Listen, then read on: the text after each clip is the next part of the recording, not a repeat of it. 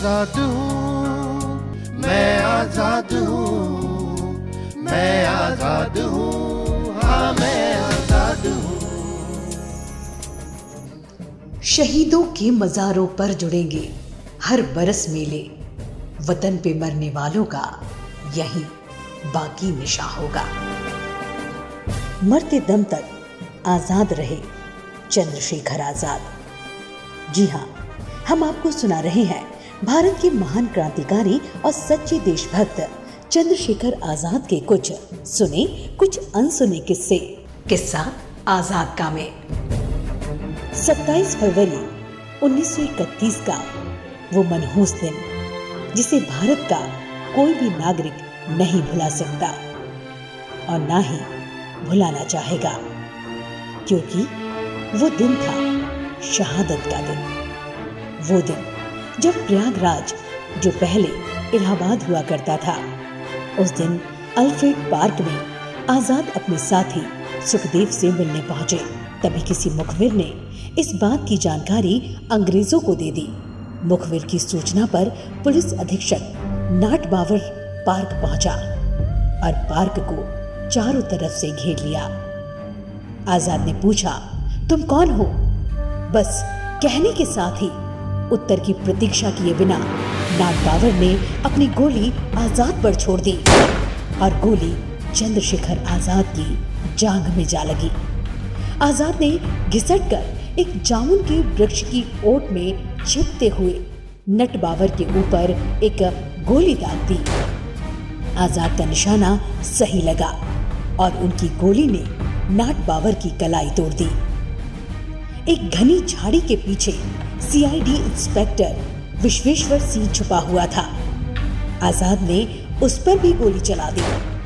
निशाना इतना सही लगा कि आज़ाद की गोली ने विश्वेश्वर सिंह का जबड़ा तोड़ दिया। बहुत देर तक आज़ाद ने जमकर अकेले ही मुकाबला किया। उन्होंने अपने साथी सुखदेव राज को पहले ही भगा दिया था। अब आज़ाद के माउजर में केवल एक आखिरी गोली बची थी। उन्होंने सोचा कि यदि मैं गोली भी चला दूँगा तो जीवित गिरफ़्तार होने का डर है। आज़ाद के पास कोल्ट की एक पिस्टल हमेशा रहती थी और एक गोली वे अलग से अपने पास रखते थे।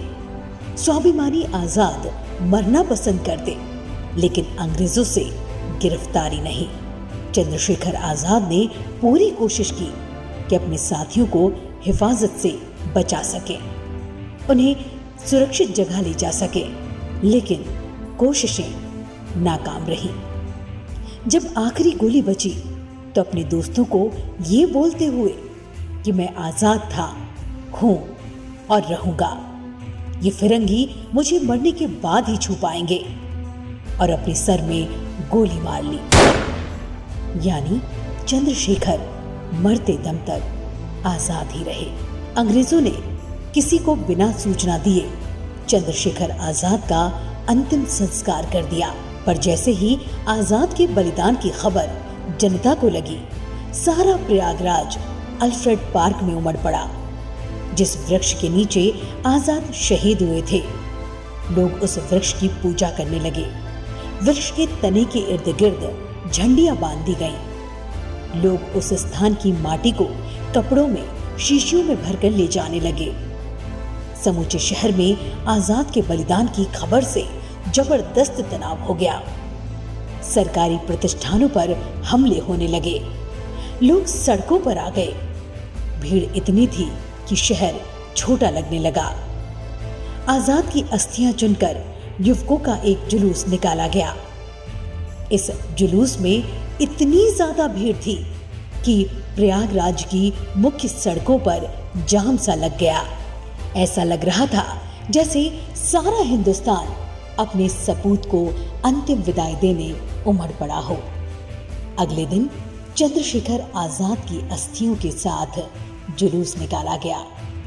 जी हाँ आज़ाद उन क्रांतिकारियों में से एक है, जिनके जीवन से हर युवा प्रेरित होता है। चंद्रशेखर आज़ाद एक महान स्वतंत्रता सेनानी थे, जिन्होंने अपनी वीरता से आज़ादी की नई परिभाषा गढ़ी। मात्र 25 वर्ष की आयु में उन्होंने वो मुकाम पाया, जिसे पाना बड़े बड़े शूरवीरों के लिए मुमकिन नहीं। चंद्रशेखर आज़ाद ने अपनी शहादत से भारत के युवाओं में आज़ादी के प्रति जोश और जुनून भर दिया, जिसके परिणाम स्वरूप हमें सन 1947 को आज़ादी प्राप्त हुई।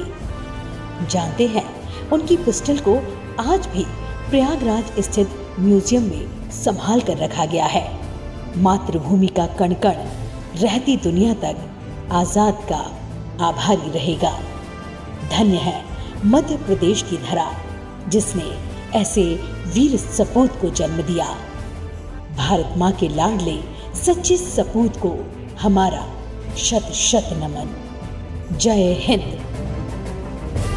दुश्मनों की गोलियों का सामना हम करेंगे।